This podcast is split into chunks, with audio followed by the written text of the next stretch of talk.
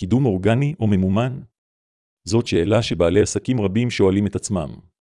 ראשית בואו נדבר על ההבדלים בין קידום אורגני לבין פרסום בגוגל. קידום אורגני למעשה סט הפעולות הכולל שיש לבצע על מנת להביא למקסום פוטנציאל החשיפה של אתר במנועי חיפוש, ובראשם גוגל. קידום אורגני זה למעשה תורה שלמה והמטרה במדריך הנוכחי לא לחפור יותר מדי בפרטים אלא להבין את הבסיס. מידע נוסף, ניתן למצוא במדריך קידום אתרים שכתבתי. אז מה זה קידום ממומן או פרסום בגוגל? התוצאות הממומנות בגוגל תמיד תופענה בראש התוצאות ומסיבה ברורה, לגוגל יש אינטרס למקסם את הרווחים שלהם ולהכניס ערימות של כסף, וזאת על ידי הדגשת הפרסומות וכן טשטוש ההבדל ביניהן ולבין התוצאות האורגניות. למעשה, כל לחיצה על תוצאה ממומנת מכניסה לגוגל כסף, ויורדת מהחשבון של המפרסם, כאשר עלות של קליק בודד יכולה לנוע משקלים בודדים ועד לעשרות שקלים ללחיצה עבור מונחים מאוד תחרותיים. מטורף. עכשיו בואו נעשה השוואה בין שני הערוצים האלה בכמה היבטים. אחת, מחיר קידום אתרים אורגני וממומן. באופן כללי, מחיר הוא בעיקר נגזרת של תחרות. אם התחום בו אנו מעוניינים לקדם הוא תחרותי, המחיר הנדרש על מנת להביא תוצאות יהיה גבוה יותר, בין אם זה retainer חודשי עבור קידום אורגני או מחיר per click בתוצאות הממומנות. אך לרוב, היכן שיש כסף יש גם פוטנציאל לרווחים, כל העסק והמוצר או שירות שלו, צריך לעשות את החישוב של החזר ההשקעה בכל פעילות ברת מדידה שהוא מבצע. בטווח ארוך ולמי שעובד עם זה נכון, קידום אורגני הוא ערוץ הרבה יותר משתלם.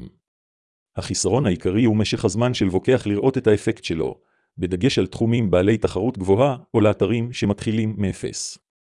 2. כמה זמן זה לוקח?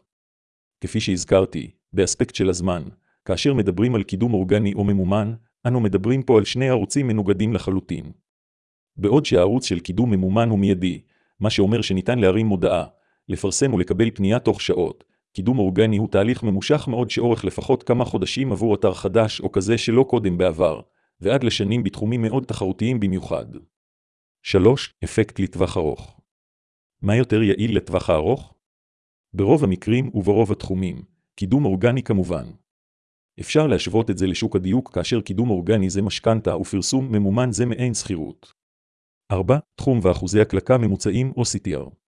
דבר נוסף שיש לקחת בחשבון הוא התחום שבו רוצים לקדם או לפרסם ומי הקהל היעד, בעיקר מבחינת התנהגות בתוצאות החיפוש. יש תחומים בהם פרסום ממומן הרבה יותר חזק, למשל כל תחומי החירום, בעלי מקצוע וכל מה שדורש פתרון מהיר וזמין.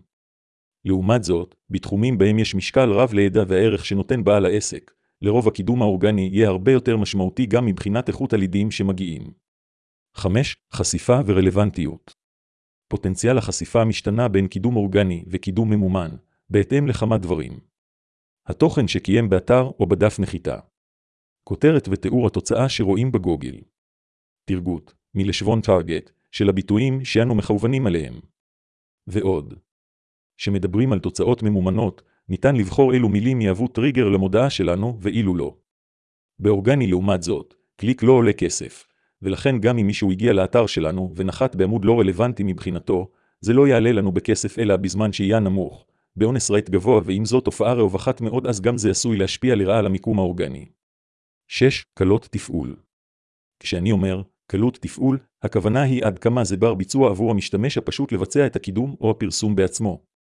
בשני המקרים מדובר בערוצי שיווק שדורשים לא מעט ידע וניסיון מקצועי, אך שאין פה באמת אף ערוץ פשוט במיוחד. גוגל מנסים להציג את המערכת פרסום שלהם כמשהו פשוט שכל בעל עסק יכול לתפעיל בקלות, אבל בפועל זה לא ממש ככה, ומדובר במערכת סבוכה ומסועפת, שכל טעות קטנה יכולה לעלות למפרסם לא מעט כסף, ולכן מומלץ להיעזר בבעל מקצוע, לפחות בהתחלה. לסיכום במדריך שלי באתר עשיתי השוואה רצינית על קידום אורגני וממומן, וגם הצגתי את האתר שלי כמקרה בוחן. מומלץ מאוד לצפות וזה יעשה לכם סדר בעניין. את הקישור תמצאו מתחת לסרטון.